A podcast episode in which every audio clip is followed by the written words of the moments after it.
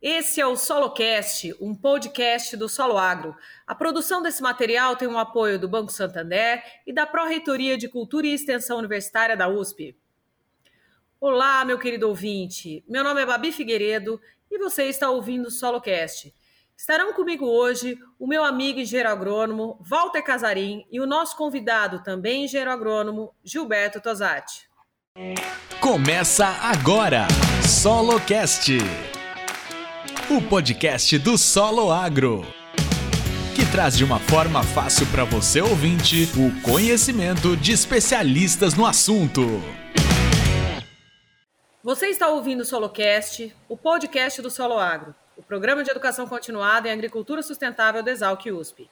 Meu parceiro, sempre um prazer de te ter aqui conosco. Técnico nesse assunto e em vários outros, agrônomo especialista de hoje, que me acompanha, Dr. Walter Casarim. A sua primeira formação foi pela Unesp em Jabuticabal. E aí já descobri também que é colega de turma do nosso convidado.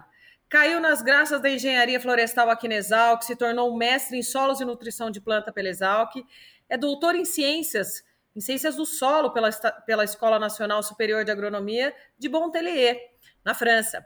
E fora tantas outras coisas maravilhosas que eu poderia passar aqui alguns dias falando, né, Valtinho? Tudo bem contigo? Oi, Babi, tudo bem? Prazer estar aqui de volta. Para mim é uma honra, principalmente estar aqui encontrando um amigo de longa data, né, que nós nos formamos juntos. É, aliás, amigo de turma não é amigo, é irmão, né? isso eu sempre digo. E vamos lá, acho que nós trouxemos a pessoa certa para tratar desse assunto. Eu acho que vai ser uma conversa muito bacana, viu? Então vamos lá. Com a gente, o Gilberto Tosati. Ele que é engenheiro agrônomo, consultor em citros e especialista em agronegócios. Ele presta consultoria há 35 anos em citricultura no Brasil e no exterior. Ele dá ênfase em estratégias de manejo nutricional e fitossanitário em pomares e na gestão de agronegócios. Formado em engenharia agronômica pela Unesp em 86, especialista em algumas áreas. Se eu for citar todas elas aqui, nós vamos ficar aqui pelo menos mais uma meia hora. Mas essas especializações foram feitas em grandes universidades dos Estados Unidos e do Brasil. Ele criou e fundou o GECONSE, que é um grupo de consultores em citros, organização sem fins lucrativos que reúne 18 profissionais há 25 anos. É professor convidado também do curso de especialização em solos e nutrição de plantas, na área de fertilizantes organominerais, o nosso querido Solo Agro. Muito prazer, Tosati, em te ter aqui conosco. Olá, o prazer é meu de estar com vocês aqui. É uma oportunidade uh, para mim é, imensurável poder estar conversando, batendo papo, revendo amigos como o Dr. Walter, é, colega de turma, e nós tivemos aí uma passagem na universidade uh, bastante produtiva, né? E a gente vai fazendo amizades. Eu acho que para mim é uma oportunidade muito bacana de estar aqui junto com vocês e poder contribuir um pouco daquilo que a gente teve de experiência ao longo da carreira, né? principalmente no assunto de fertilizantes organominerais. É isso mesmo. Para você, ouvinte, o Solo Agro é um programa de, de, educação continuada do Departamento de Ciências dos Solos da Exalc, que promove há mais de 20 anos cursos, treinamentos e eventos em solos, nutrição e adubação de plantas. Forma profissionais que fazem a diferença no cenário agrícola, brasileiro e mundial. O programa Solo Agro oferece diferentes tipos de cursos e treinamentos, presenciais e à distância, com a qualidade Exalc, para preparar ainda mais os profissionais do campo, não importa onde eles estejam. Para melhorar seu conhecimento, ter mais chances dentro do mercado de trabalho, melhorar sua lavoura, inscreva-se em um dos inúmeros programas do Solo Agro. Você pode saber mais através do soloagro.com.br, solo com dois L's, ou ainda seguindo o programa nas redes sociais, arroba soloagro. O Solocast está disponível nos principais agregadores, como Spotify e todos os melhores. Não tem desculpa para você não ouvir. O tema de hoje, a importância dos fertilizantes organominerais frente à dependência do mercado exterior para aquisição de adubos. Meu Deus, que coisa mais atual impossível. A gente tem ouvido tanto disso por aí, né?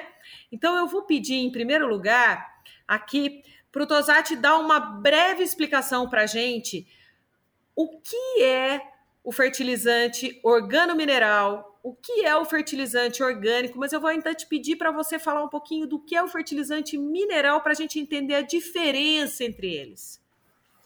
Ah, tá ok, Babi. É importante a gente entender, sim, fertilizante mineral é aquele fertilizante mais tradicional da nossa agricultura, dessa agricultura moderna, né, que produziu insumos é, sintéticos. Por exemplo, o fertilizante ele pode ser natural é, ou sintético, é, produzido de um resultado de um processo industrial. Então, nós estamos falando aí da ureia, estamos falando aí também do MAP, do superfosfato simples, ou mesmo do cloreto de potássio. Esses são os fertilizantes minerais, apenas para citar alguns, mas os principais. Fertilizante uh, orgânico já é aquele fertilizante compostado de origem vegetal, animal, estercos de aves, de animais, uh, uh, subprodutos da indústria, da agroindústria, por exemplo, a torta de filtro de cana-de-açúcar. E o fertilizante organo-mineral, esse que você citou, que está em moda hoje, é justamente aqui a mistura, né? a, a composição do fertilizante mineral mais o, o fertilizante orgânico, formando aí nesse, nessa mistura o fertilizante organo-mineral. De forma simples, é isso aí. Muito obrigada. Valtinho, eu acho que nessa loucura de falta de fertilizantes, já vamos entrar aí na veia do pessoal, a opção do organo mineral é uma grande opção, não é? Eu é, não tenho dúvida, Babi, é, com esses preços né, que aumentaram aí muito, né? Então, se sair aí de um KCL que custava 300 dólares a, a, a tonelada, foi para 1.500, chegando a quase a 2 mil dólares, né? É, isso faz com que a gente tenha, ou o produtor tenha que correr para novas alternativas, né?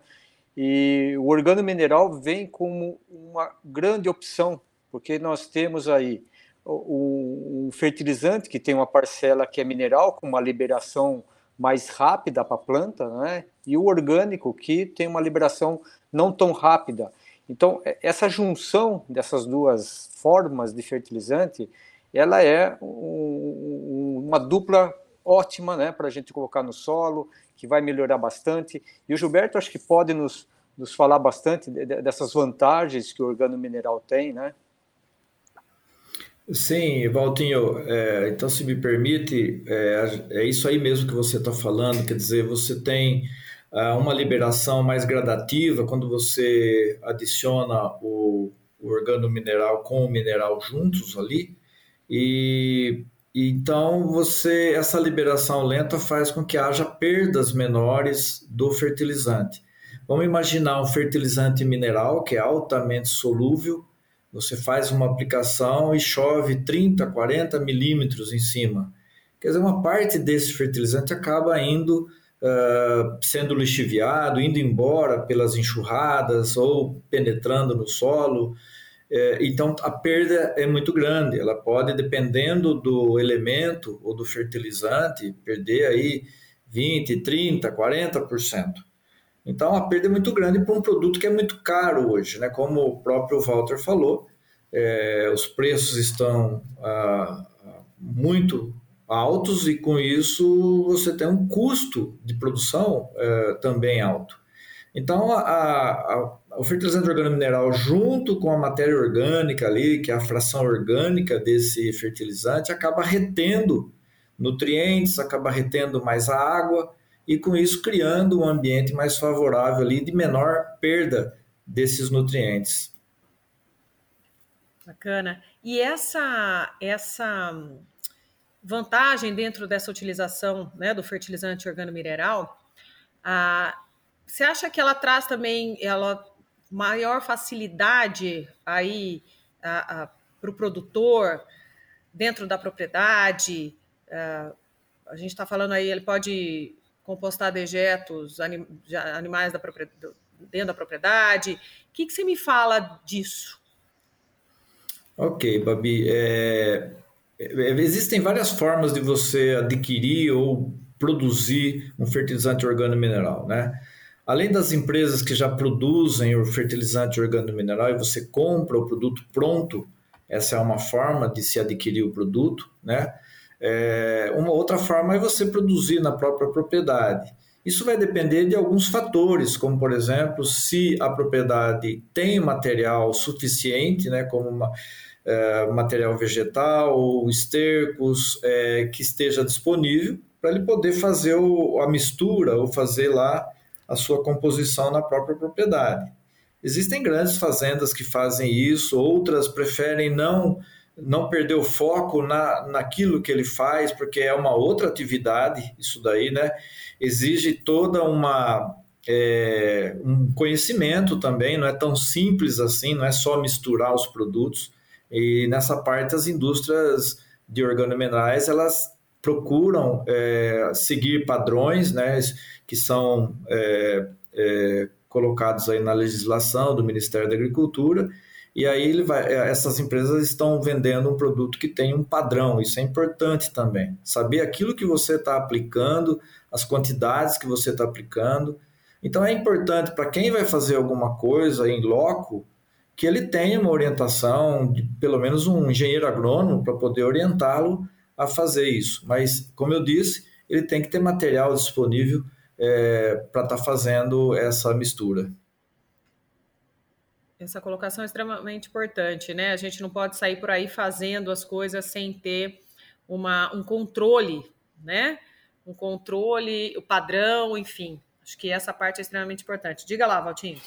Não, Abi, escutando você e o Gilberto falando sobre os organominerais, me veio uma coisa muito importante, né? Que está embutido dentro desses produtos, que é a reciclagem de nutrientes e que a gente não pode perder de vista. Né? Quando você usa qualquer produto orgânico, uh, a gente tem que levar em consideração o quanto que ele está devolvendo para o sistema os nutrientes que foi levado embora. Né?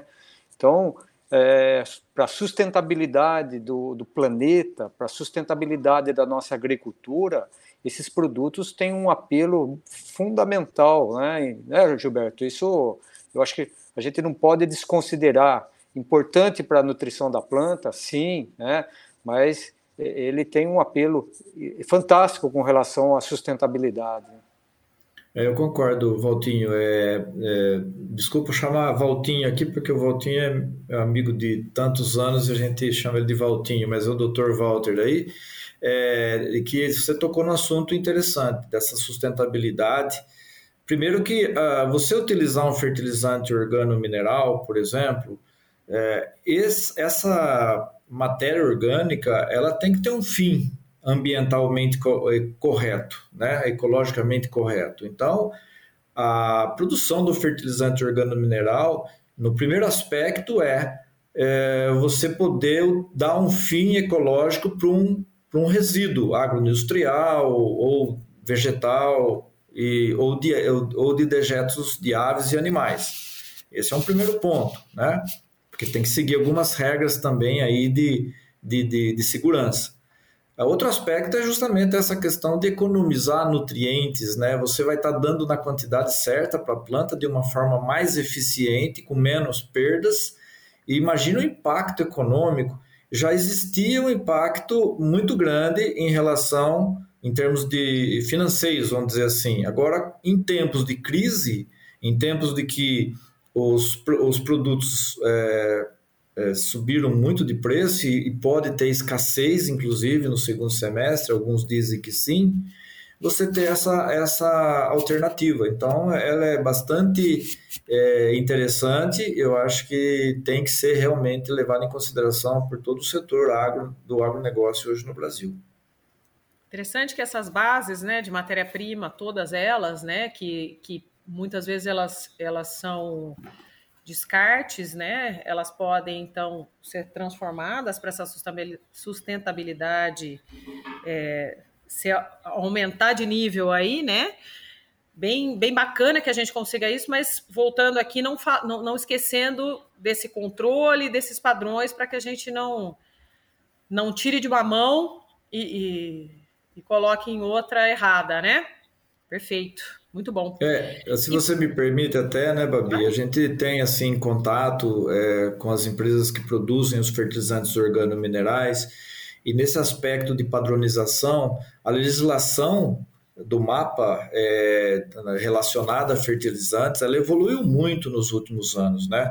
É, fertilizante organomineral nem, ah, na, nem existia na legislação. Depois de muitas portarias e normativas, hoje nós temos, se não talvez uma, ainda uma, uma legislação perfeita, mas é, dá essa importância na padronização. Então, quem produz, ele tem que estar tá monitorando, fazendo análises para tá, é, conseguir entregar aquelas garantias que vem na etiqueta. Então, tem todo hoje uma exigência de, de, de você ter uma etiqueta na, na, sacaria do produto, no bag, é, dizendo quais são as garantias, e a empresa passa por fiscalização. Essas empresas elas passam é, por uma fiscalização do, do, do, Ministério da Agricultura. Né? Embora as empresas tenham que fazer um, um autocontrole um, um, de melhoria, de, de, de monitoramento, de garantias, existe ainda uma fiscalização. Então, quando a gente compra de uma empresa, é, obviamente a gente tem lá a, a garantia de que aquela quantidade de nutrientes está sendo que está sendo adquirida, ela está lá presente no produto, né? Joia. Uh, eu vou tocar no assunto aqui para que dar continuidade ao que nós estamos falando, né? Que é o efeito que o organomineral faz no, com o solo, né? Mas ainda vou, vou pedir para você falar sobre isso e falar um pouquinho, colocar o, o, o fósforo no meio né, que a gente hoje considera como uma grande entrave aí na, na agricultura brasileira, enfim, pela dinâmica dele no solo.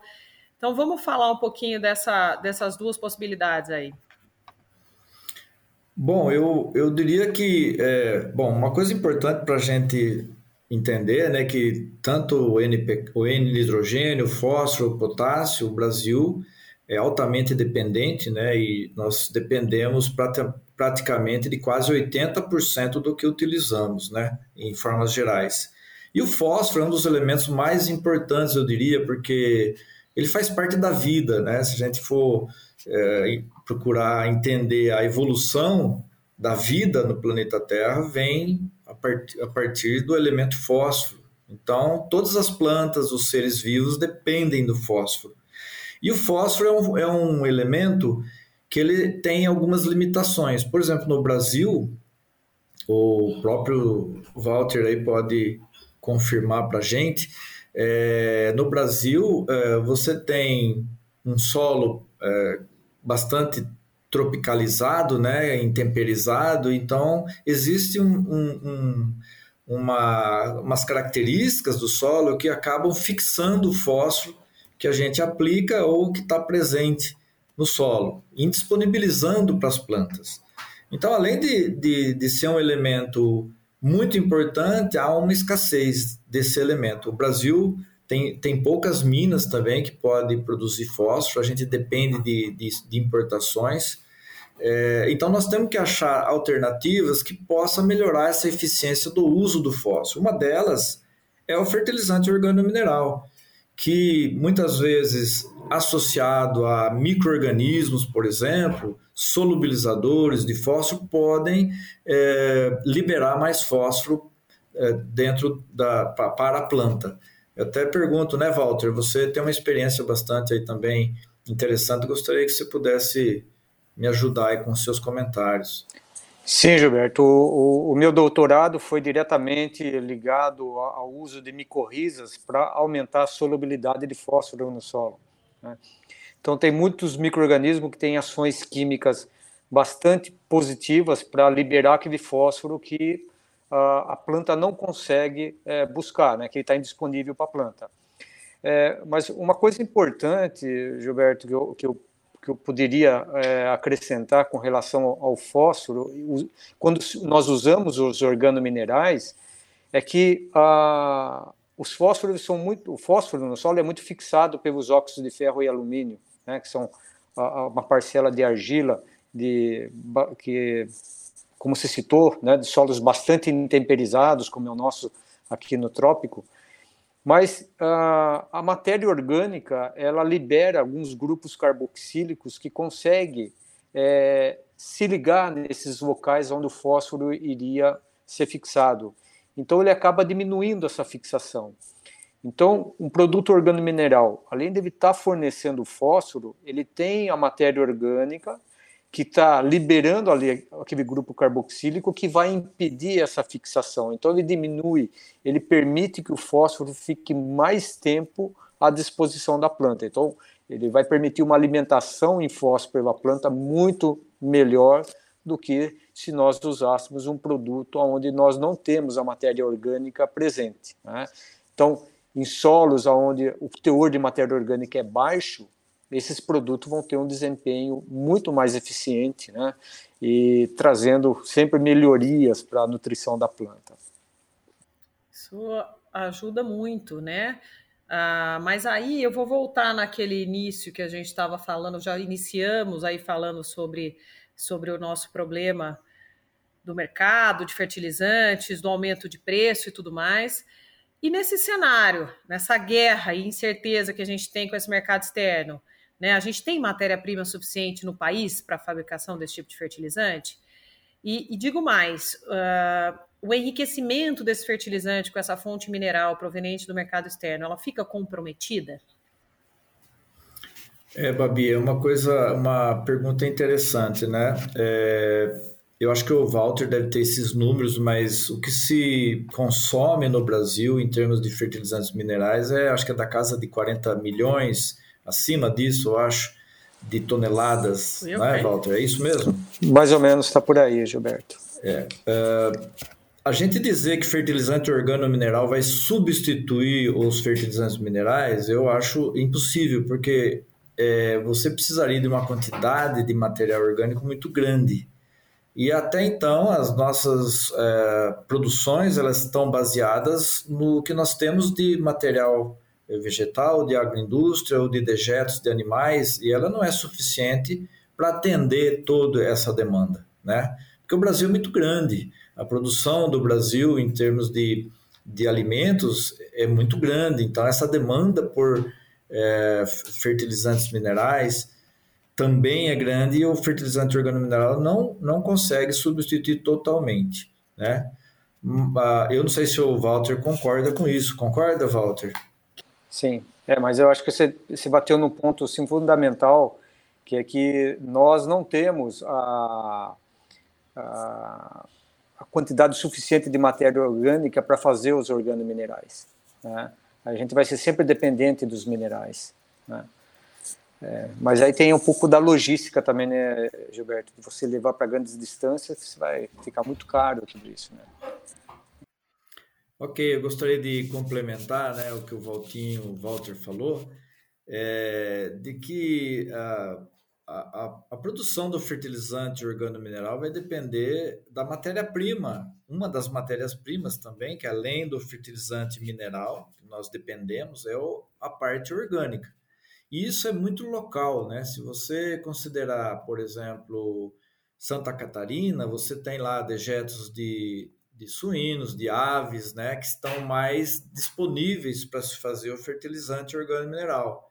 Alguns outros estados não têm isso, né? Se você pensar na região centro-oeste, por exemplo, não tem tantos é, fontes de matéria orgânica assim para se fazer um fertilizante organo-mineral. Então é importante entender localmente se você tem esse material disponível para que não possa transportar de, de, de, de, longas distâncias e encarecer o produto. Né? Eu, foi bem observado aí pelo, pelo Walter.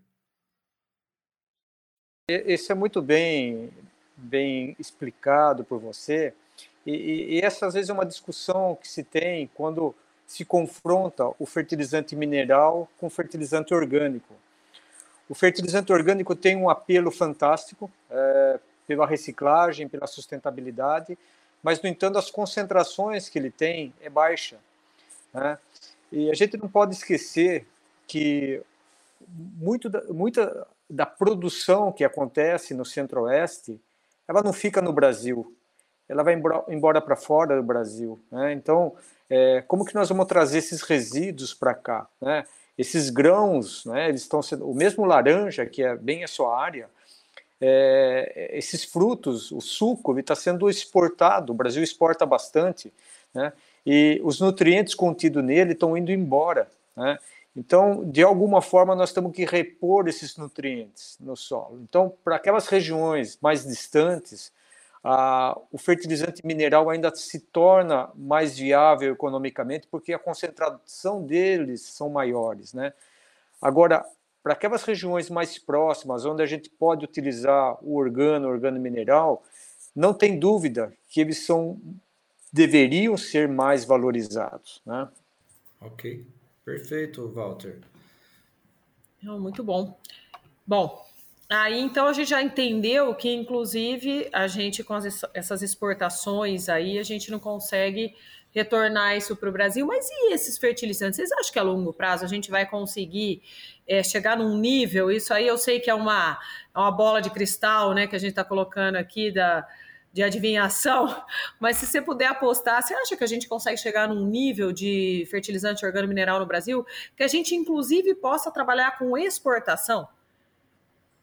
Olha, eu acho difícil, porque a demanda do Brasil é muito grande por fertilizantes, né? Por fertilizante mineral, e o que se produzir de fertilizante organo-mineral vai ser consumido aqui no Brasil. Existem algumas é, dificuldades em relação a, inclusive, você exportar um material orgânico, né? Aí vai de acordo com a legislação de cada país, ela pode é, haver barreiras nesse sentido. Então, eu não acredito que nós possamos é, exportar. Nós estamos falando aqui de fertilizante organo-mineral sólido, né? Aplicado via solo. É, eu acho difícil essa, essa possibilidade. Joia. Tosati, eu amei esse bate-papo. Você e o Valtinho fizeram uma dupla maravilhosa que já só se confirma depois de tantos anos, né? Mas agora eu eu, nós vamos mudar um pouco o foco e a gente vai chamar um quadro aqui que vai aproximar um pouquinho você mais do público. A gente gosta bastante de fazer isso, porque o que acontece é que esse pessoal vê você com 35 anos aí de sucesso de carreira, mas não imagina o suor, né, que a gente passa no dia a dia, com vida, com filho e tudo mais. Então eu chamo agora o quadro Porteira Aberta. Porteira Aberta.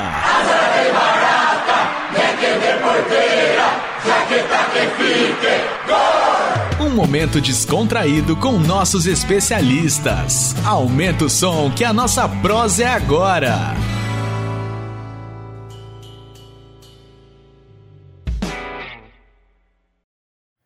Bom, nós estamos aqui com o Tosati e aí a gente já descobriu algumas coisas, porque a gente conversa um pouco antes, a gente descobriu que ele desistiu do futebol, virou fã de tênis.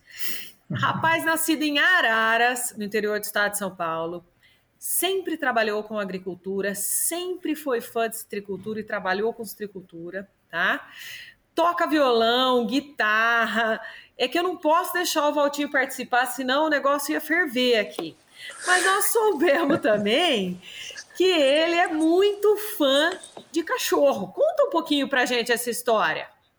Nossa, vou ter que contar essa história mesmo, é? Poxa vida. Bom, é, eu acho que todo mundo tem história para contar, né? Cada um tem suas histórias de vida e, e dificuldades. Acho que todo mundo passa. Uh, e eu não sou, a gente não é diferente, né? Todo mundo passa por essas situações. Mas você falou bem, eu, eu gosto de tocar instrumento, tal, violão. Eu ensinei o Walter a tocar violão e jogar truco, né, na, na época da faculdade. Ai, é... desculpa, você ensinou meio mal, só para te avisar. Não, não foi, é, não, ele não, não tomou muito bem as lições. é, é Mas, mentira, enfim. O Walter pediu para me contar uma história de um cachorro, né? Porque eu gosto de cachorro, mas não dentro de casa, convivendo com cachorros, né? E minha filha é, recebeu uma amiga aqui da Itália, foi para o Rio de Janeiro, na praia, e, e, lá na praia apareceu uma pessoa trazendo um cachorrinho pequenininho, é, oferecendo por 50 reais para elas comprarem, né? Elas adoram cachorro, Porém, elas não tinham como trazer o cachorro para Araras, já que elas foram de avião para o Rio de Janeiro. Mas saindo da praia, o cachorrinho estava lá amarrado num poste E o cara largou esse cachorrinho lá, abandonou o cachorro. Elas pegaram o cachorrinho, colocaram numa bolsa, levaram para o hotel, é, escondido né, no hotel, é, deram banho no cachorro, compraram comida para o cachorro, e aí ah, contrataram um taxista para levar esse cachorro para São Paulo. Então o cara fez a corrida para São Paulo só para levar o cachorrinho. Ele não conhecia muito bem ainda. Barato, ele falou, né? Pois é, eu nem perguntei o preço, tá? Porque senão. Mas ele convidou a mulher dele, porque também não conhecia muito bem São Paulo, e a mulher dele foi junto, né? o taxista, a mulher e o cachorrinho. Levou lá em São Paulo, no apartamento de uma outra filha minha, e aí prepara toda uma situação para que eu eh, recebesse o cachorro aqui, dizendo que o cachorro não ia ficar muito tempo. A questão é que minha filha foi para Itália, está lá estudando, trabalhando, e largou o cachorro aqui. Agora eu tô com um cachorro aqui que não é mais desse tamanho. Ele é desse tamanho, assim, enorme, um cachorro. E o nome dele chama Rio. Então, essa é a história Justa, que eu tinha para contar. Justa homenagem, hein? Justa homenagem. E Muito descobri bom. depois que o Walter adora cachorro. Por isso que eu contei essa história. Sim, realmente eu, você, eu já tinha um conceito enorme por você, Gilberto. Agora, sabendo que você é papai de pet, isso melhorou mais ainda. papai de pet por opção, né? Esse é o detalhe. É que dizem que é vovô de pet, não papai, viu? É, quando a gente não quer se apegar, a gente diz que não é pai, né? Mas não, não tem muito jeito, né? Filho é assim mesmo. Não tem como. Bom, mas foi um grande prazer. Muito obrigada. Ah, a gente sempre assim aprende muito com as pessoas, os nossos convidados, mas assim foi, foi muito especial, Gilberto. Muito obrigada mesmo. Ter vocês dois aqui comigo, sabendo que vocês são colega de turma e tudo mais, é muito bacana porque deixa o programa cada vez mais descontraído. Né? O SoloCast está aqui para isso, para mostrar um pouquinho do que os profissionais da agricultura têm feito né? E, e, mostrar um pouquinho também de cada um, como é que é a história de vida, enfim, para a gente estar tá todo mundo junto. Muito obrigada. Eu que agradeço aí a vocês, a, foi um prazer enorme estar com vocês aqui nesse bate-papo informal, diria, né? É, rever aí o nosso amigo Walter, é, também você, Babi, eu agradeço demais é, pela oportunidade, pode contar comigo para outros bate-papos. Abraços. Valtinho, vamos para mais um? Vamos, mas para mim, é, eu, eu não posso deixar de, de, expressar minha alegria, porque o, o Gilberto é alguém pra, por quem eu tenho um carinho enorme, né? A gente, além de ter estudado junto, ele era um dos, dos amigos mais populares, porque ele era o dono do violão, ele que tocava, né? é, ele que puxava as modas de viola, então ele alegrava as nossas festas. Então, é, a imagem do, do Gilberto sempre foi muito positiva para nós, né? Apesar dele falar que ele não gosta de futebol, né? Mas ele é São Paulino. Eu quero deixar registrado isso aqui. Obrigado, Babi. Obrigado, Gilberto. Um prazer enorme ter, ter passado esses momentos aqui com vocês, viu? E qual é o nome do seu cachorro, Walter? É Bob. Bob. Hum, bonito, viu? Bom, gente, eu vou finalizar essa gravação, agradecer mais uma vez aos dois e vamos para o próximo Solocast. Você ouviu SoloCast, o podcast do Solo Agro. Solo Agro é o programa de educação continuada em agricultura sustentável da Exalc USP. Saiba mais nas nossas redes sociais, arroba Solo com dois L's. Obrigado e até a próxima!